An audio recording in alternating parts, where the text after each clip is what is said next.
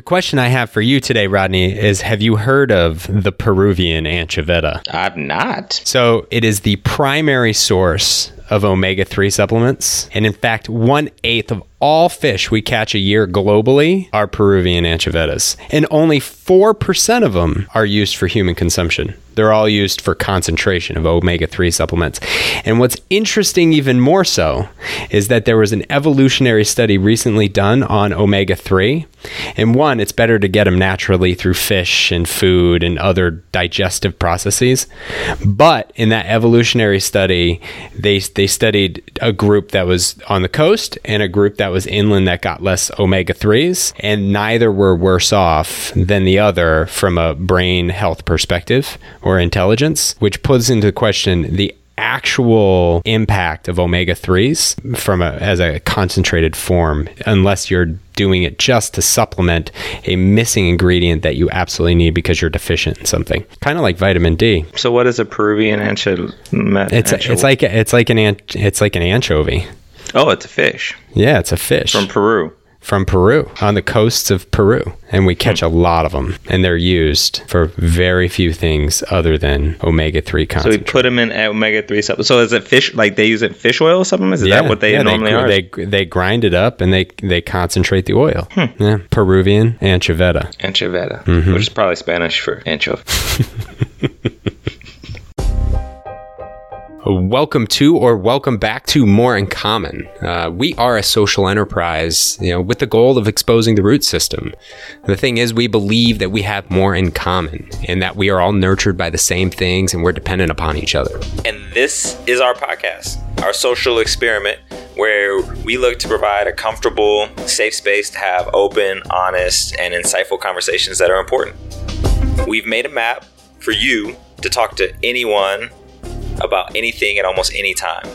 And really, our goal is to supplement this map by giving you the tools that you need to master conversation and improve your conversation skills so that you can become a catalyst for conversation and become a conversation master. So, we always have to remind you that if you Google More in Common Pod, it'll take you right to our. It, it, we'll, we'll be right there at the top. So, or you know, front page. So feel free go to our website. You can find our podcast, our blogs, our contacts, uh, merchandise, and different ways to support us. And if you like this episode or any other episode that you have heard, share it. Sharing is caring. Share it on your socials. And so you know, give give somebody else the chance to enjoy it as well. And we'd really appreciate it. We already appreciate you for listening, but we would appreciate it if you share as well.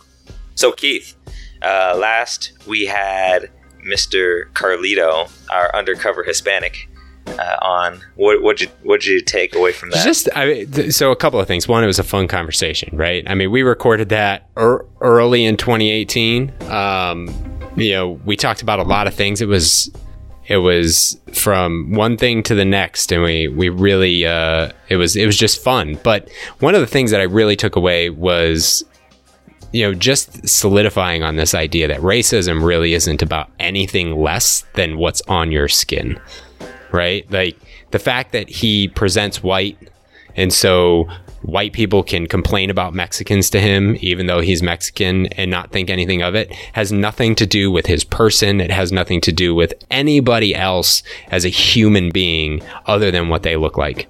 Um, and, and it just, bottom line, like, and, and it was such a, that to me of all the things in that conversation that that that piece stood out so much how about you That was definitely my that was my favorite too. Undercover Hispanic. Like when he said it, I lost my cool. I just I just had to laugh and but I get it. And I actually saw him recently and we got to talk about it more and he's just like you'd be amazed how many how much I've heard about Mexicans and and he's like I don't always call it out because sometimes I don't feel safe. Like if I if I say something and and but he he also realizes that he has that luxury of being in a situation and feeling safe, even though somebody else is talking bad about him and just not realizing it. So, Yeah.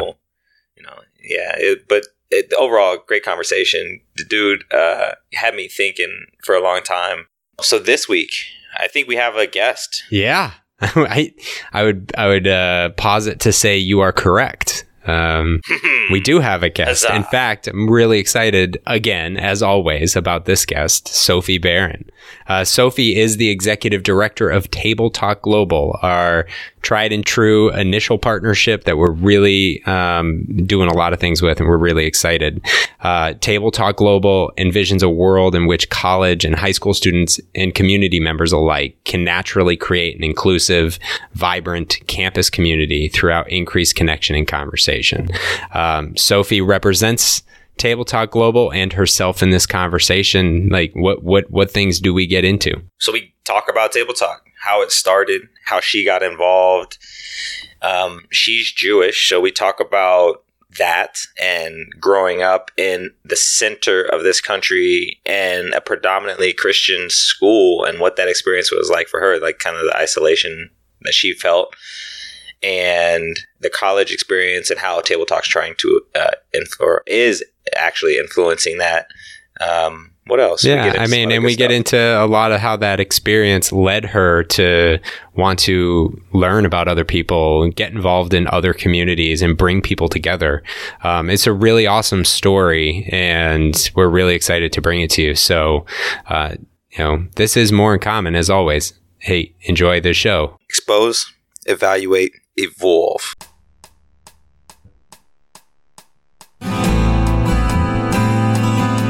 You know, the minute you realize the world doesn't think like you, that's when you grow. I was sitting in seventh grade history class and we were delving into this really cool unit on World War II. Of course, this was the chapter where we started diving into what the Holocaust was, and for a lot of my classmates, this was probably the first time they were learning about it. And I'm not even kidding, just picture the teacher standing at the front of the room, and anytime he said Jew or Jewish, people would, but not even in like a a metaphorical sense. Everyone turned their heads and looked at me, and it just made me feel so isolated. And so I think I grew up feeling like I wasn't like everyone else, and I wanted to do something about it. Welcome back to More in Common, or welcome to More in Common if this is your first time. Today we have Sophie Barron, Executive Director of Table. What Talk. up, Sophie? How are you today? I'm doing great. How are you? I'm so happy to be here. Good to have you. We're excited to have you. Um, it's been great. We've we've started building an awesome partnership together. Our organizations are, are have done some cool things recently. I'm sure we'll talk about those in a little bit.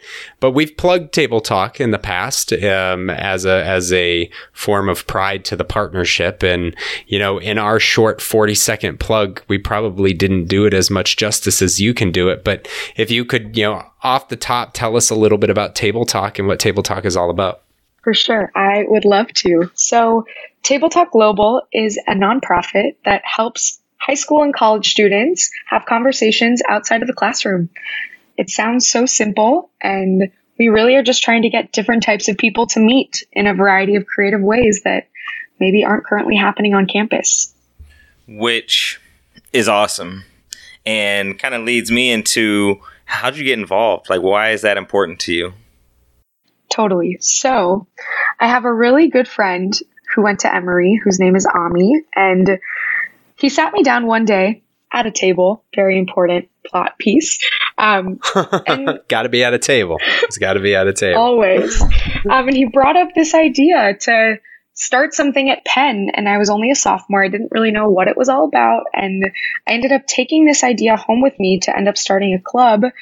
And I didn't think it was for me, but I did some really good self reflection and I realized that there wasn't really anything at my school that helped bring different types of people together. I I joined clubs, I had friends on my hall, I joined a sorority, but I wasn't really branching out outside of those groups. And so after doing some, you know, deep diving into who I am and what the culture is like on campus, I decided to start a chapter of Table Talk, which at the time was the second chapter, and started it on campus. And after a couple years, I started realizing that all my friends wanted to, you know, see what it was about and figure it out for their campuses too.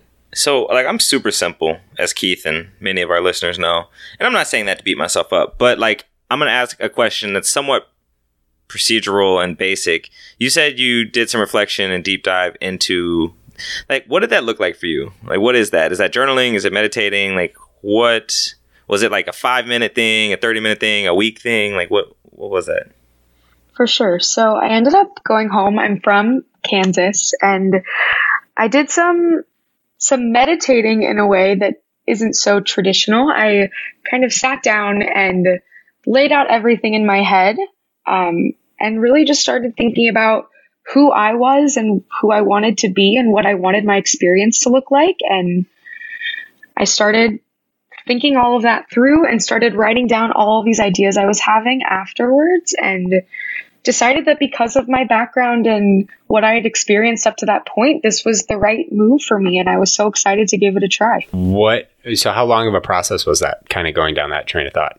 So, I think it happened in one long sitting, but it was over the course of winter break that really got me to come around to the idea. Um, and then when I got back to campus in January, I was starting. I was sending a million emails to every campus leader of every student organization, every faculty member, anyone I could think of, just saying, hey, I'm starting this club. It's called Table Talk. What do you think? Want to grab coffee? I'd love to tell you about it. How can we how can we impact Penn? What can we do together to bring this change? Um, and I just went full speed ahead. But I think it really required thinking about what I wanted my college experience to look like in order to even realize that this was a a route for me to take. So you said based on your background, uh, that kind of made you realize that not being in a just a single club that brought single demographic together, you wanted to be a part of something that didn't exist. What was it about your background that led you to that final decision? For sure. So I think I have to start with the platitude you're not in Kansas anymore because I think it really led to who I was when I was growing up. I I attended an incredible school, but over the years I just realized that I was so different. I was the only Jewish student in my grade of about 70 kids and every time I was kind of called out for being the only one in a lot of ways, I I realized that I just really wanted to be surrounded by more people who were like me. And when I say that, I think I meant I wanted to be around Jewish kids my age. I grew up my whole life feeling that I wasn't supposed to be Jewish and that it was a burden and I never wanted to be associated with it. And it's because everyone around me was partaking in something else. And so well, when it you came, said sorry, real quick question. You said you were called out um, for it. Was it was it overt or was it covert? It was unfortunately very overt. I I have so many little vignettes in my head of when it happened. Um, I think the highlight reel would include anytime I was in choir, I love to sing. Um, and, you know, it would be time for the holiday concert, which really meant the Christmas concert, but they called it the holiday concert. And we'd be singing songs, um, kind of praising Jesus. And I would still stand and sing the rest of the song, but just opt out of certain phrases. And people kind of gave me a hard time, both in the class and the teacher, saying, Why aren't you participating? That made me feel very uncomfortable. Or hmm. just say ignorant things like, Do you speak Jewish? And they, they just really did, not understand what it even meant to be a Jew. Um, did you respond, then, Do you speak American? well, that's actually a really nice segue too, because I oftentimes got asked if I celebrate Thanksgiving. And then my response would would be, "Well, really? I'm an American, so yes, I love Thanksgiving. Um, do you celebrate Thanksgiving?" And it would kind of make them feel uncomfortable in that moment, but I felt like that uncomfortability was necessary. Um, and then I've I've got to throw out this last one just because it kind of always stuck with me. I was sitting in seventh grade history class and we were delving into this really cool unit on World War II.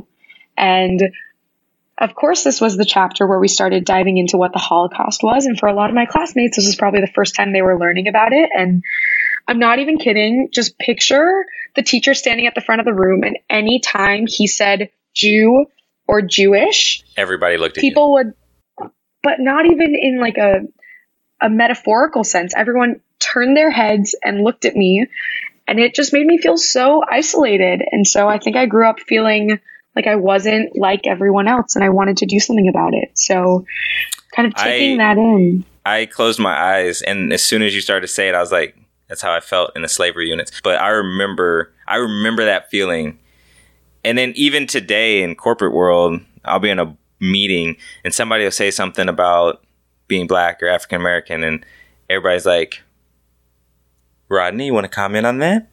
Like, no, I don't want to comment on something for all of a different people that I can't speak for. For sure. Yeah. And I think in a way, these groups of people kind of expect you to be a token of that culture or race or religion. And I don't know, I never expected growing up to kind of have to assume that role. So it took some self discovery to kind of navigate what that would look like. How did you navigate that growing up? So you said something, and real quick in particular, you said something very specific. It people didn't seem to know what it meant to be Jewish. Like so how with that framework and just kind of your experience almost of survival and and it, probably that's too strong of a word but at the same time you you have to make that work how did you make that work and and did you help promote that idea of this is what it means to be jewish so i think it was a mix of optimism with seeking it out on my own so anytime there was a Jewish holiday, I would always bring in things to school, whether it was Passover, I would bring matzah to my classroom, or if it was Hanukkah, I'd invite some friends over to kind of celebrate it and light the candles just so they would be exposed to what it meant. Because in a way, I felt some responsibility to be who I was in a way that would inform them. Because Wichita is a small sampling, I mean, in the world, there are so many Jews. So I was hoping that you know, by introducing them to the concept, that would kind of prepare them to interact with other Jews in the future. But then at the same time, I, at a very young age, am so lucky to have started attending Jewish summer camp. And that honestly changed everything for me because it was the first time I was around people who looked like me and had the same background and just understood me on a fundamental level. And I think through of course, still trying to introduce my friends at home to what Judaism was. I think seeking out this realm where I was surrounded by other Jews my age just started to destigmatize what it meant to be a Jew and really normalized it for me in a way that made me more proud of who I was. So that's kind of how I navigated. I kind of took in the ignorance in a way that hopefully would teach the people around me and then seek out Judaism on my own as well.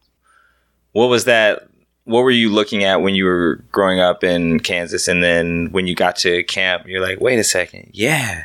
Like, did you did you feel out like um like what what did you what you felt out of place, or like how did you how did you identify with not looking not looking the same as those around you? Like, how did that present? So I don't know that I necessarily traditionally look like a Jewish person, but I think when I when I mean that I was surrounded by people who looked like me, I think I mean being in an environment in which people felt comfortable wearing kippot, you know, the head coverings, or speaking openly about what it means to be a Jew in America, or talking about Israel and being in that environment with other people my age who were Jews really kind of allowed me to be more of who I was too. And I wasn't necessarily the most religious person, but I think, at least through my eyes, it was just a group of people who looked like, you know, the people that I didn't necessarily experience growing up who had the same so views. It's interesting because it's almost like you're taking the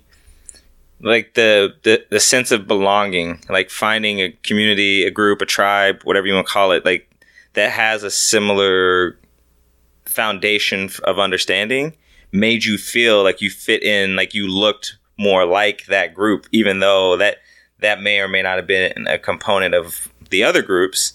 But the feeling of it, I, have never even thought about that, that before. That, that visual identity, mm-hmm. like saying you're Jewish, you know, being Jewish it, it, in all of the experiences around it almost gave you this physical identity at the same time based on what you see and see in others and yeah versus all of the people who don't um, sure. now what drove you like what drove you to want to do that versus shun vilify run away be angry i think when i was brought up i was so lucky to be a part of such a vibrant jewish family that allowed me in a way to know that it was important to be a jew and that i had you know a certain value system to uphold. And so I think I was so lucky to have older cousins as role models that pointed me towards resources and also just led by action to show me what it meant to be a young Jewish person in America. And I think with that kind of as my sounding board led me to kind of explore and navigate lower school, middle school, high school with this certain outlook that I didn't need to be like everyone else. I think it was a combination of a bunch of things. I'm the oldest of three, so I was kind of brought up to be a pioneer of sorts of always trying new things first and I guess being the person to reach out and take risks. And I think I just started becoming someone who wanted to be different. And it ended up becoming something that I wanted to do in a lot of other areas of my life. And I just didn't see the point in being ashamed of it anymore. So, in that, and that's an awesome evolution, um, in that led you to this place of reflection where you said, you know, based on my experiences growing up, I felt like this is the necessary. What in all of that is what really inspired you to say, yes, I need to start start a table talk chapter club at UPenn? So I definitely gave in to college culture in the first year of college. I was joining every club. I was always introducing myself to the people in line behind me in the dining hall. And I always wanted to be the person who knew what was going on and interacting with as many people as possible. I think coming in with that wide eyed, Kansan perspective just made me want to get as much out of Penn as I possibly could. But then what ended up happening is I kind of gave in to what this culture was that I didn't realize existed until about sophomore year, where I started joining all of these groups and making friends and being a part of different communities that ended up reflecting who I was. I mean, quite frankly, I joined the quote unquote Jewish sorority. I was in the Jewish a cappella group. I ended up being on Hillel board, which is, you know, the student union essentially for Jews on campus. And I was so excited to finally be in an environment where I was around people again who reflected that value system that I so wanted when I was growing up in Wichita. And I started thinking to myself, okay, so this is what I'm involved in. These are the people I'm spending time with. Let me just take a step back and look at what everyone else is doing too. And I started realizing that everyone around me on campus was doing the same exact thing with their identity groups. I mean, someone on my hall who was on the football team only spent time with the football guys, or my friend who was in the Muslim Students Association only really spent time with the other Muslim students on campus. And I started realizing that this is kind of what the culture looked like. Everyone subscribed to groups of like minded people and surrounded themselves with people who looked similarly to them and had the same views and maybe are from the same places geographically. And that's kind of when I had an aha moment. I I thought that I was supposed to come to college to meet all different types of people. I mean, every college website has a large section where they pride themselves in their rich diversity from people all over the world and different backgrounds and different states. And I came to campus and there wasn't any formal vehicle to bring me together with different types of people, even though they were there. I just wasn't meeting them. And so I wanted to do something about it. I just had this big desire to want to find a creative way to get people to meet and get people who didn't typically interact to interact. But then it comes to that point. You started it. What was the response? Like how how did that early stage of table talk when it's a club at UPenn and only the second chapter, how did that go for you? And in trying to bring all of these groups together? So we definitely dealt with a lot of skepticism, as I'm sure you can imagine. Taking inflatable sofas and putting them in a communal area of campus there are bound to be people who don't believe in it and don't want to approach. It's kind of like if someone tries to hand you a flyer on a college campus, you want to run away, put your headphones in, pretend like you have somewhere to be, you have a test you have to take or you have to study. You do not want to be involved. Yeah. So we got a lot of no's at the beginning because we realized that we were really trying to change a culture and that's not something you can do overnight. So it took people a lot are resistant of, to change.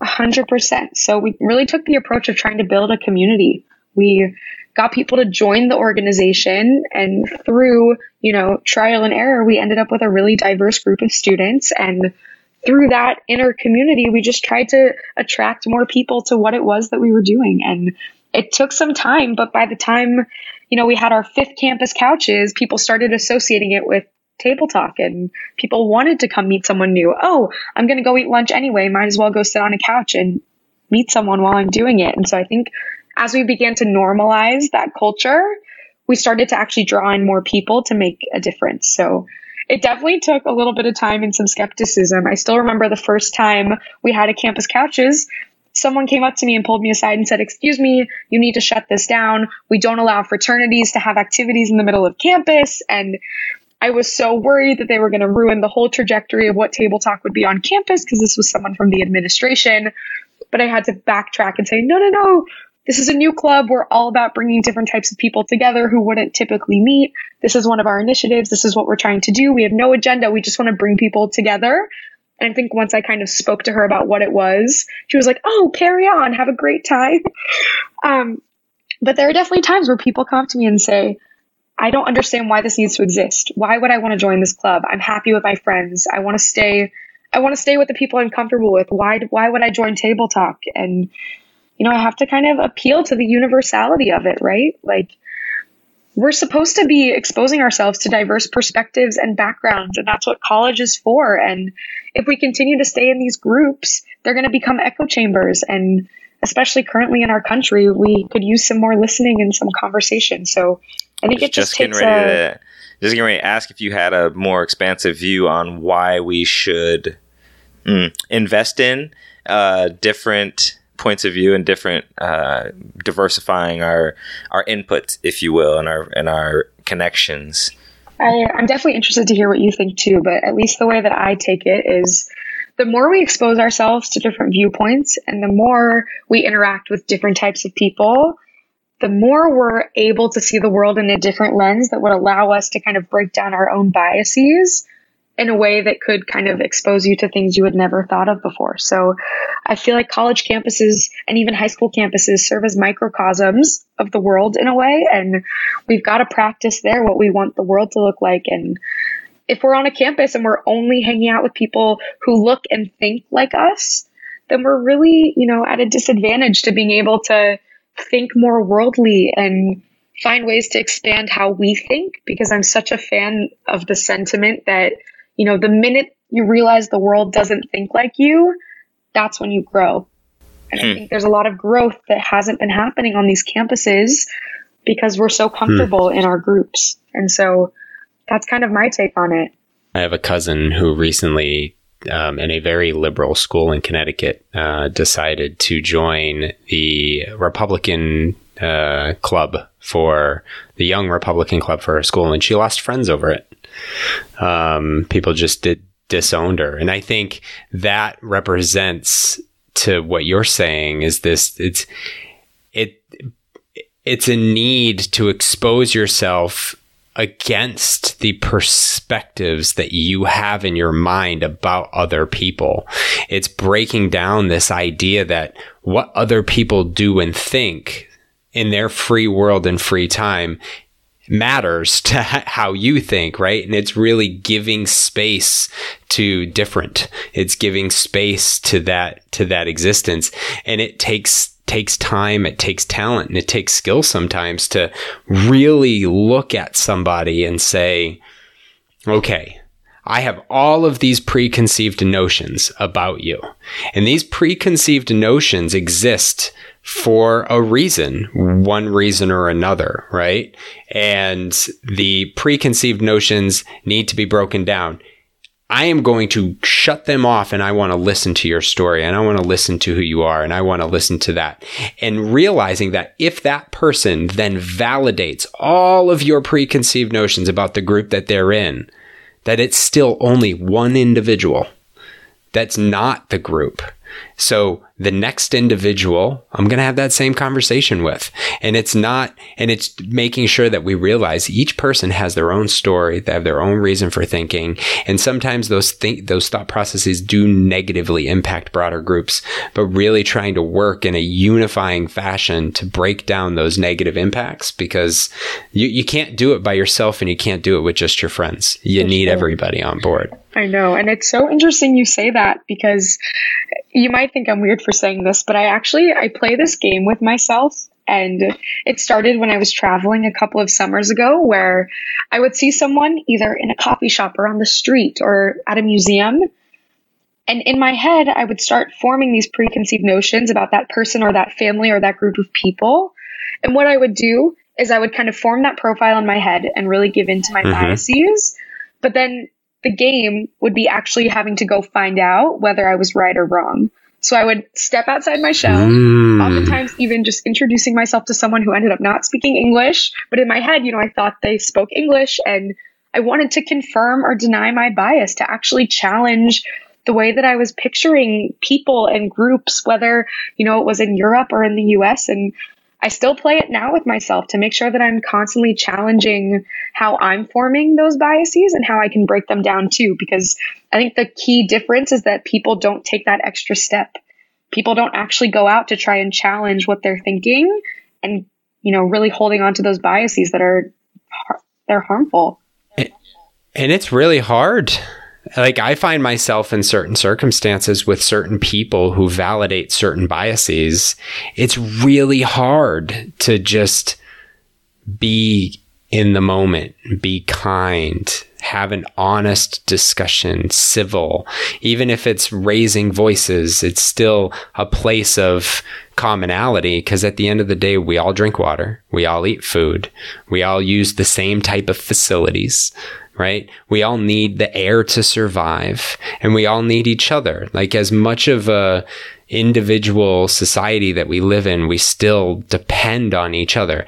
If you don't work, it impacts me. And you know, like the, the smallest things impact each other. And if we don't, you know, find a way to just get to know those smallest similarities, then uh, yeah, I mean, it, it hurts us in the long run, right? And and you'd think it was so easy. It's conversation, right? It's it's connection. You'd think it was so so so easy, but it's not. Right. I don't I don't think I've played that game. I like it though. I'm gonna try it.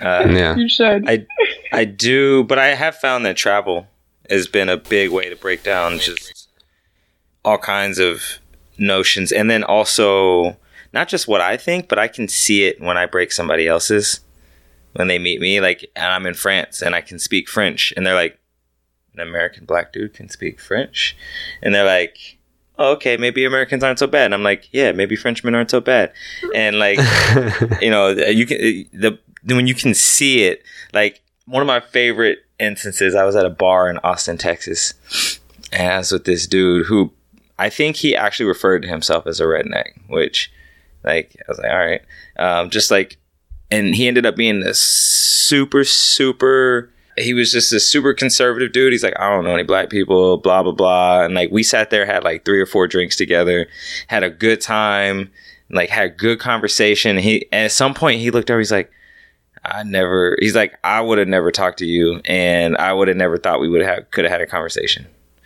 And I was like, yeah. See what happens when you just when you just try. Right. Yeah. And and you know, and and I know we like to simplify and group and put things into places that we can process. But when it comes to people, it's a detriment.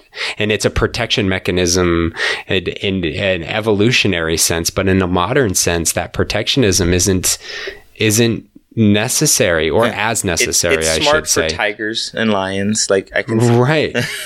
and I have to ask this question of of perseverance and how you through the skepticism and the early skepticism and that woman coming and saying no you can't or the administrator coming and saying no you can't be here how did you push through and and you know make it work i think it was capitalizing on all of the personal moments that proved the concept and I mean, mm. selfishly, Table Talk exposed me to the most incredible, most fascinating people that I would have never met otherwise. And I think in internalizing those moments and proving the concept, at least to myself and the people that we were impacting directly through the club or people who attended our events, we could actually feel the pulse of how they were experiencing new people and new perspectives. And those those personal moments were what led me to want to seek out more of them. And I think the the perseverance really came in just discovering my passion for meeting new people. And I know we were just talking about travel, but my my whole realization to go further with table talk actually occurred when I was traveling and I went to a restaurant and sat at a shared table with six other people who I'd never met before.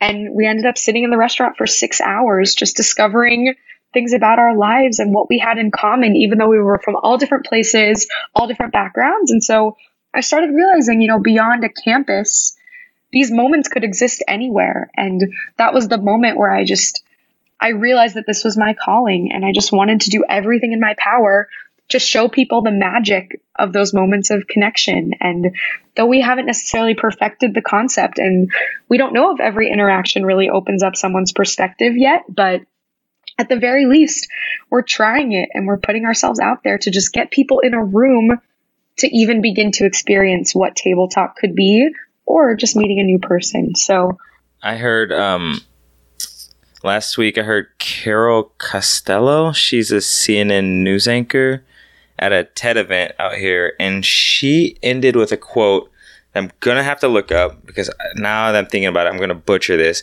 But basic premise was when the heart is touched by personal experience, the mind is forced to consider change. Huh. Wow. What's I mean, as much as that's a paraphrase, if it isn't exact, because it was you know an Uh, here we amazing go. quote. When the heart is touched by direct experience, the mind may be challenged to change. I love that. I think what's what's great about that too is it kind of reflects what we're trying to do in a different type of way, right? But I, I just I just love how you you persevered and I have to ask the question. You were a club and now you're a, a, a profiled 501c3 on um, major news Get outlets good press, and, yeah, a little NPR. get good press. That's where I heard about you. At what point did that transition happen to a full on organization? So I think it goes back to that moment that I experienced at a shared table in Sweden. And after that, I I couldn't see myself doing anything else. I was a, a hmm. recent college grad, and I was at this point where I needed to decide between going to get a traditional job like a lot of my friends were doing, or if I'm really going to take time to pursue this idea. And I think a combination of sitting at, the, at that table and interacting with this group of strangers for over six hours, mixed with a realization that there was a common cold that existed on all of these campuses.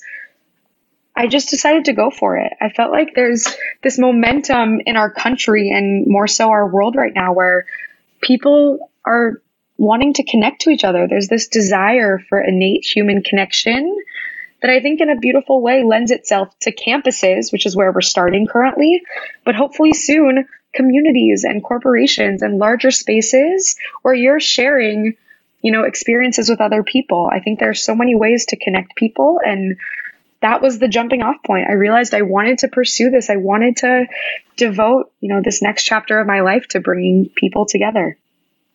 I think there's a I I think expanding on that there's this macro desire for a lot of people. And this is my my thesis if I were to do one. Um, macro desire for a lot of people to to represent the fact that we aren't as polarized because I'm not polarized you're not polarized. You're not polarized. We know some people who are, but the general experience that we have does not prove that out. Yet we see it every day and are reminded every day we are as polarized as ever. And I think there's a lot of people that want to break that down. They just don't know how. I think so. I love that you're a big part of that. The people, the the, the things that, and I, I, the things that are polarized, I, I don't think they're people. I think there are topics that are polarizing that certain people tend to cling on, cling cling to. You know, those topics become polarizing, and then we see those people as polarizing. But it's like, no, they just ha- they care about one thing. Like we saw this a lot with the last election cycle with Trump and Hillary. Um, there were there were divisive topics, and then Keith, this goes back to the thing you were telling me about.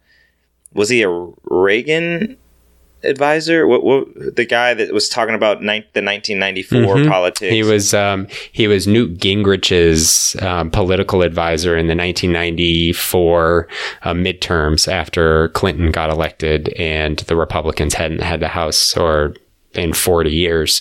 And he created an ecosystem of polarizing ideas. Like, so basically, they figured out what the what were the topics that were the most polarizing, and then they campaigned on those and they made those the issues of the election when the end of the day like there are so many more things than the f- three or four things that we all tend to and I think I think what that reflects is a text that you sent me recently in a group text chat um, around how the well quote unquote the, the system is rigged, yeah. but the idea that you know when when people gain power they want to maintain power and they do it at the be at the at the consequence of of, of others and we need to maintain the individual powers that we have in our lives to make sure that we are human with each other, mm. regardless of what we have to do and regardless of who's in power.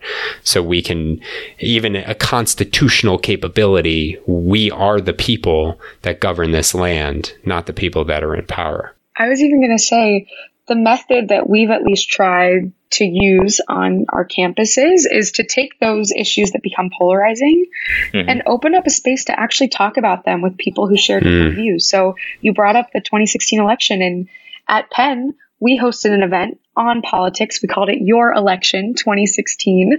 And what we did hmm. is we took our unique approach by, first of all, reaching out to all of the political communities on campus that exist, but probably never interact or collaborate. So we pulled all of these leaders into a room, you know, the leaders of the Penn Democrats, the Penn Republicans, the Government and Politics Association, the large political leaders on campus, Penn Leads the Vote, the publications that were political, brought all of these leaders into a room and said, hey, let's host the first event this campus has ever had about politics with all of these representatives.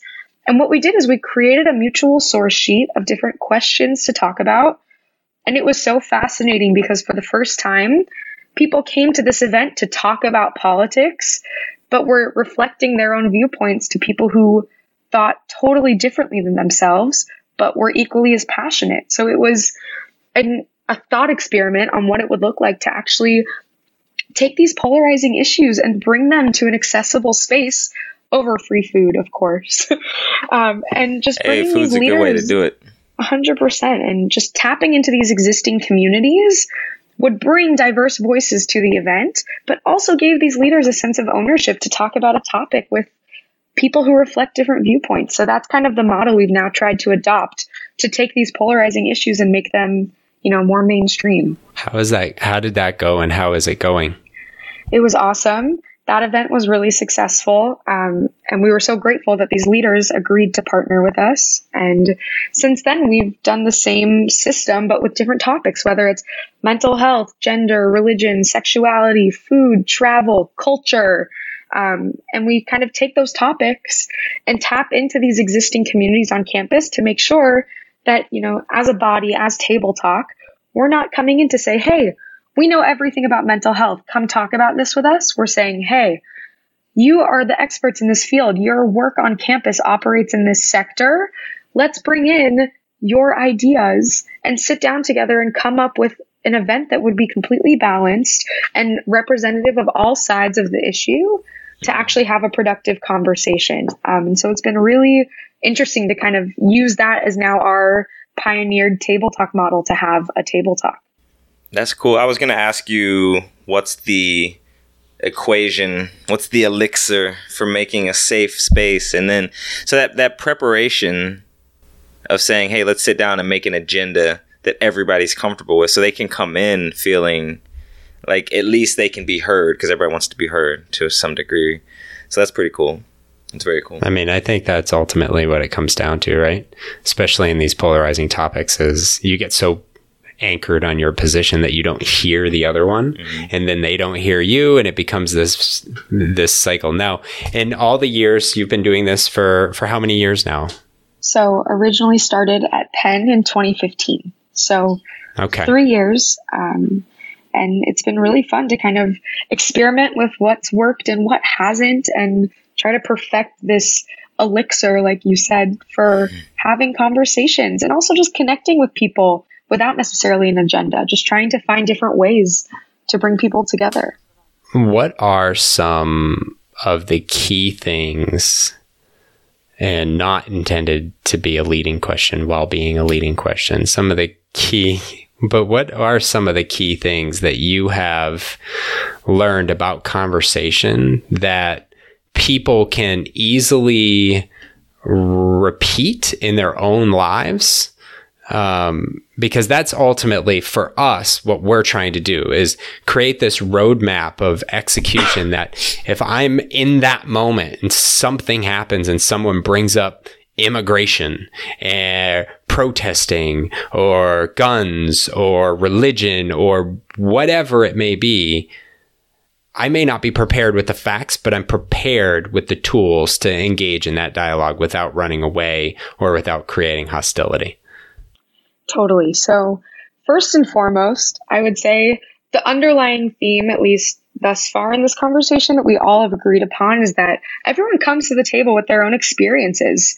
And we want to make sure that everyone feels comfortable in not being an expert on the topic, but knowing that they can include their own experiences to kind of shape how they think and feel. So, I think one of the biggest tools and takeaways that we at least have tried to teach our members and share throughout the value system of Table Talk Global is that you should feel totally empowered to bring who you are to the table, but at the same time, acknowledge that what you may think and feel could be wrong or could be the opposite of what someone else thinks. So we're trying to prepare people to come in to share and also to accept that the conversation doesn't have to be so formal.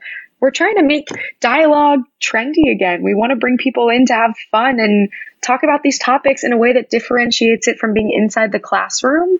And a lot of that, in my opinion, is making sure that no one's, you know, raising their hands or writing vigorous notes, but at the same time, taking their time and being able to insert their own experiences. And one thing we try to do, at least for the events that have you know trickier subject matters is to bring conversation norms into play and have the person from table talk who's leading the conversation start with a fun icebreaker but then segue by saying hey this is totally informal. You can share anything you want. You can also sit there and only listen.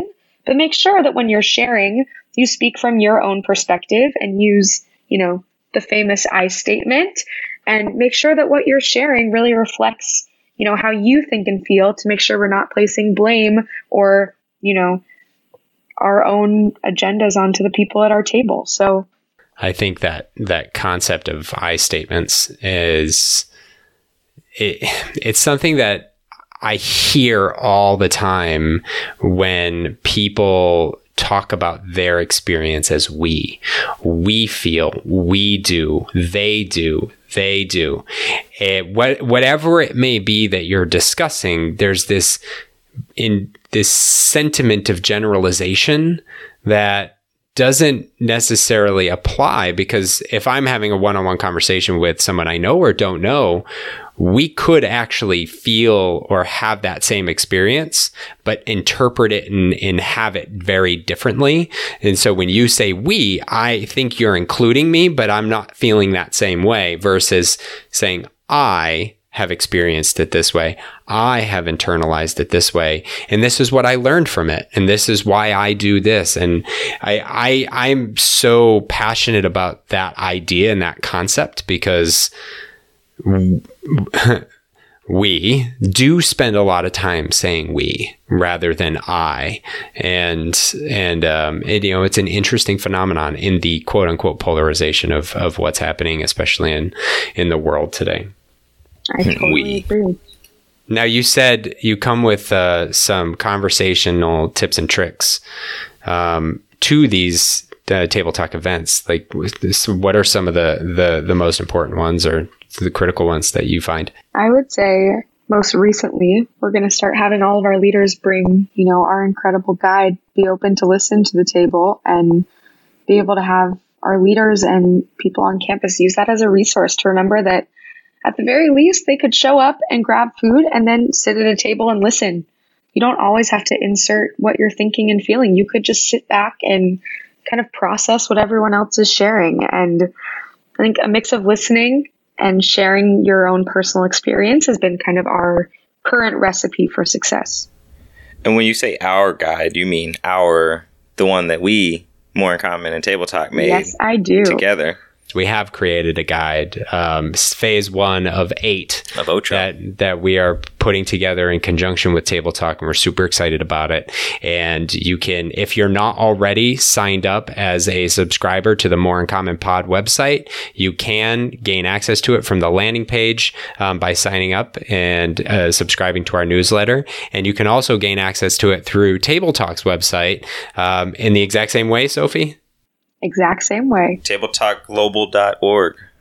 That's us. And it's a download. It's a PDF. You can print it, and you can you can you can have it for whatever you want. And we will have more to come um, in the uh, over over the course of 2019. So we're really excited. I think we're even thinking about encouraging our table talkers to bring it home with their families for Thanksgiving and use it oh. at the oh. table to really be a resource for how to navigate those difficult family conversations too, not just on campus. That's amazing. Would, especially, I guess, post midterms, like things, I mean, the climate right now, I would be really interested to hear how, if any do it, and if they do, how it goes. For sure. Yeah. Yeah. I'll keep you posted. It, no, please do. We'd, we'd love to hear that feedback coming back to the conversation that we were having before we shamelessly plugged ourselves, which was awesome for all of us, right? Super shameless. Um, what preconceptions did you have prior to table talk about conversation that have since mm. been demolished as a result of your experiences, or even enhanced, or or enhanced? Yeah, for that matter.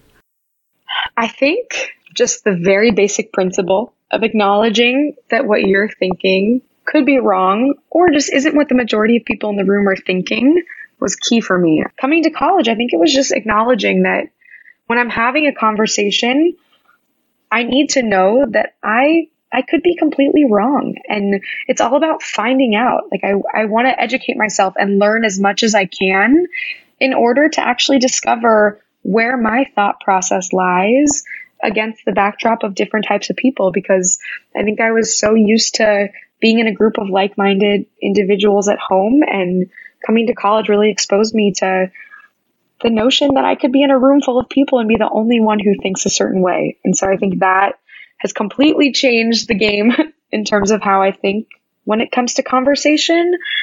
Um, what about you guys?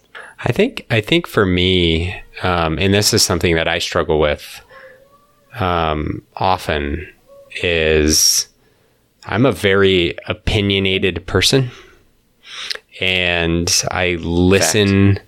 to things all the time and I try to be as educated and informed and I try to create informed positions and I try to listen um, to all sides of the argument to you know just to make sure that I'm I'm paying enough attention with sources that I think our our value and not just you know hyperbolic hyperbolic and hateful. And what i find is that when i'm in a position and specifically about politics is that i have to make a conscientious effort to go through all of the things in our you know our guide and everything that we talk about and everything that we try to do here. Because that's the biggest thing i've learned is this space that we create is super helpful to this space. And really, how do I take that space and create it everywhere I go, no matter what the conversation is about? And I think that is the biggest learning I've I've had in self-reflection is that one, I'm not good at it, and two, that I need to be better at creating this space wherever I go because it's this space that makes for rich dialogue that matters. It's not necessarily me or Rodney or the things that we're saying or the questions that we're asking. It's just the space that we create and and being able to give that to other people. Yeah, and going off of that, I think recently I've just been trying to practice what we preach. I mean, the more we're trying to encourage everyone around us to interact with different types of people, I've been really trying to internalize it and whether I'm in a coffee shop or at a restaurant, I've really just been enjoying going alone at the excitement of hopefully meeting someone new. And recently, throughout, you know, New York, I've just been meeting the most fascinating people, trying to put myself out there to both learn more and meet different types of people that I wouldn't typically interact with, but also, you know, kind of laugh at the fact that I'll go somewhere alone when really I can't handle being alone for more than a couple of minutes before having to speak to the person next to me. And I've just been trying to create those environments around me and hoping that it would pay it forward and that the next person would interact with someone that they've never interacted with before the next time they're on an airplane or in an elevator. Um, and I've just met the most fascinating people and I've been trying to really practice it not only in real life, but honestly also on social media. I've hmm. been really trying to follow different types of people and public figures and accounts on Instagram and Twitter that challenge my current circles and really present other sides of an argument or an equation just to make sure that every day I'm not reading my newsfeed as a perfect ecosystem of politics. I I need to make sure that I'm exposing myself to all different sides and I think it could even start so easily on people's news feeds. You you um you actually have inspired us to listen to um, different podcasts that reflect differing points of view. Um, I now actually click on opposing vo- view articles. Um, just you know to read and, and understand depending you know so long as it's it's a factual based understanding of the circumstance. And so um, so thank you for for giving that to us in prior prior discussions as we've you know been talking a lot over the last couple of months. Um, but you bring up something interesting in social media and how do you and this is something that's that's very passionate you know, you're very passionate about um, with all of this connecting of humanity social media is uh, in some ways uh, a, a, great facilitator of that connection but also a great um, detractor from that connection. I think the ultimate paradox of you know, what we're trying to discover right now as a nonprofit is how do we balance social media with our overall message of trying to reinvigorate face to face conversation? I think it's a tricky line to balance because we love social media and believe in its ability to connect people and you know connect different types of people especially when it comes to meeting our audience where they are we're primarily working with college and high school students. And we believe that social media are the best way to kind of meet those students where they are, to bring the conversation to them and be able to share what they're doing to hopefully build this culture and spread this, you know, movement. But at the same time, there's a lot of research that's come out that has proven social media are actually destructive to network ties. And the more we're hiding behind our devices, the more we're you know, drawing ourselves away from human connection. And so I think it's something we're going to have to keep exploring and see how it evolves. But it's kind of, it's really interesting to think about when it comes to our work of trying to bring people together and how that's going to evolve over time. And we at least try at our events to make sure that the conversations we're having, we always at the end of our events when we're closing say, hey, go exchange contact information with someone you met tonight to hope that they'll follow up on that conversation. But we haven't been following those ties and those relationships and where they've led. Mm. But we hope that by, in its very general essence of connecting someone at the end of one of our conversations, or even someone who came and sat down on a couch for a little, that we're encouraging people to form stronger ties with the people they've met and maybe social media are the vehicle by which they set up a coffee date or stay connected until they have another conversation. But it's an interesting balance, and we haven't really perfected it. I find myself feeling somewhat hypocritical recently, especially over the last week.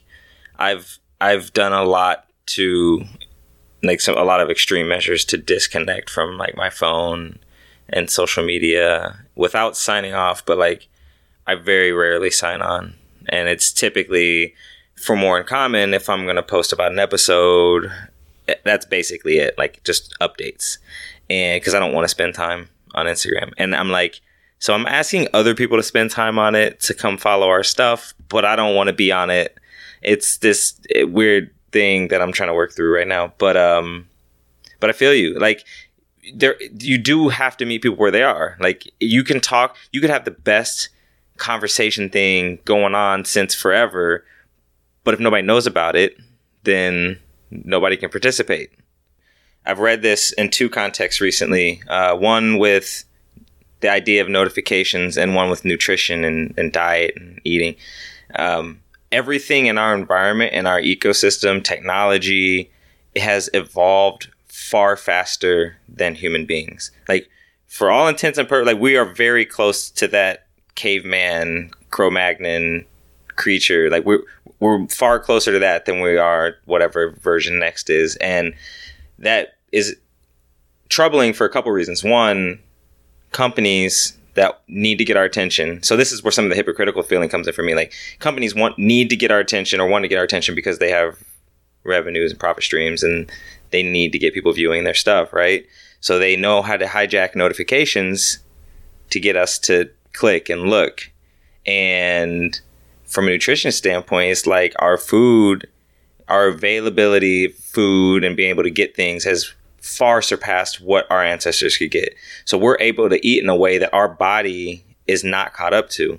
And and so I think slowing down and pulling back and retracting helps us get back in line with who we actually are from a physiological standpoint.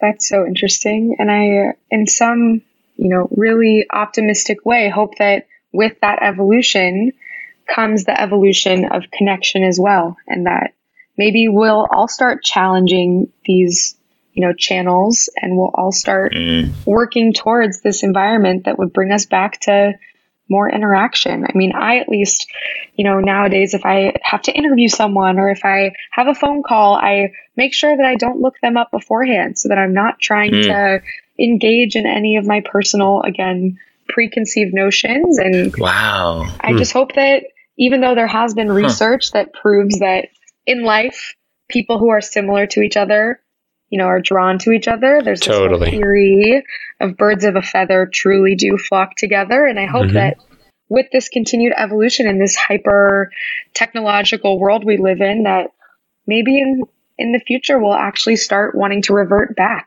Both of you have really energized me to have faith that we can really bring people back together. And I'm excited to continue on that journey. Thank you for joining us. Thank you for um, your awesome endeavor, Table Talk. Um, Thank you for partnering and, with us and, and, partnering. Like I'm really excited for the things we have coming. Like thank you for all, like doing all of us doing exactly to us what you just said we do to you. You give us energy to know yeah. that there is more of us out there that want to endeavor down this road of, of building connection and, and better open dialogue amongst amongst each other. Thank you. So, I was so happy to be here. You guys brought so many great things to the table. To the table, bring it to the table. bring it to the table. So as we leave, as we as we look to clear the table, what would you like to leave our listeners with, uh, or to, to think about, or uh, any advice? I think I would encourage people to remember that even crossing the threshold in the smallest way to meet someone new in whatever environment they find themselves in that that small connection just points to so much more than what we originally think of it as. And i just encourage people to reach out to the person next to them at a restaurant at a coffee shop in an elevator in the most conventional or unconventional of spaces and start building these ecosystems together and just start by introducing yourselves to someone next to you and hopefully finding out that you have so much more in common with that person than you may have previously thought. And hopefully that will lead you to more connections in the future that will challenge your own notions, but also help build you know your ideal network of people who reflect different perspectives than yourself to continue to grow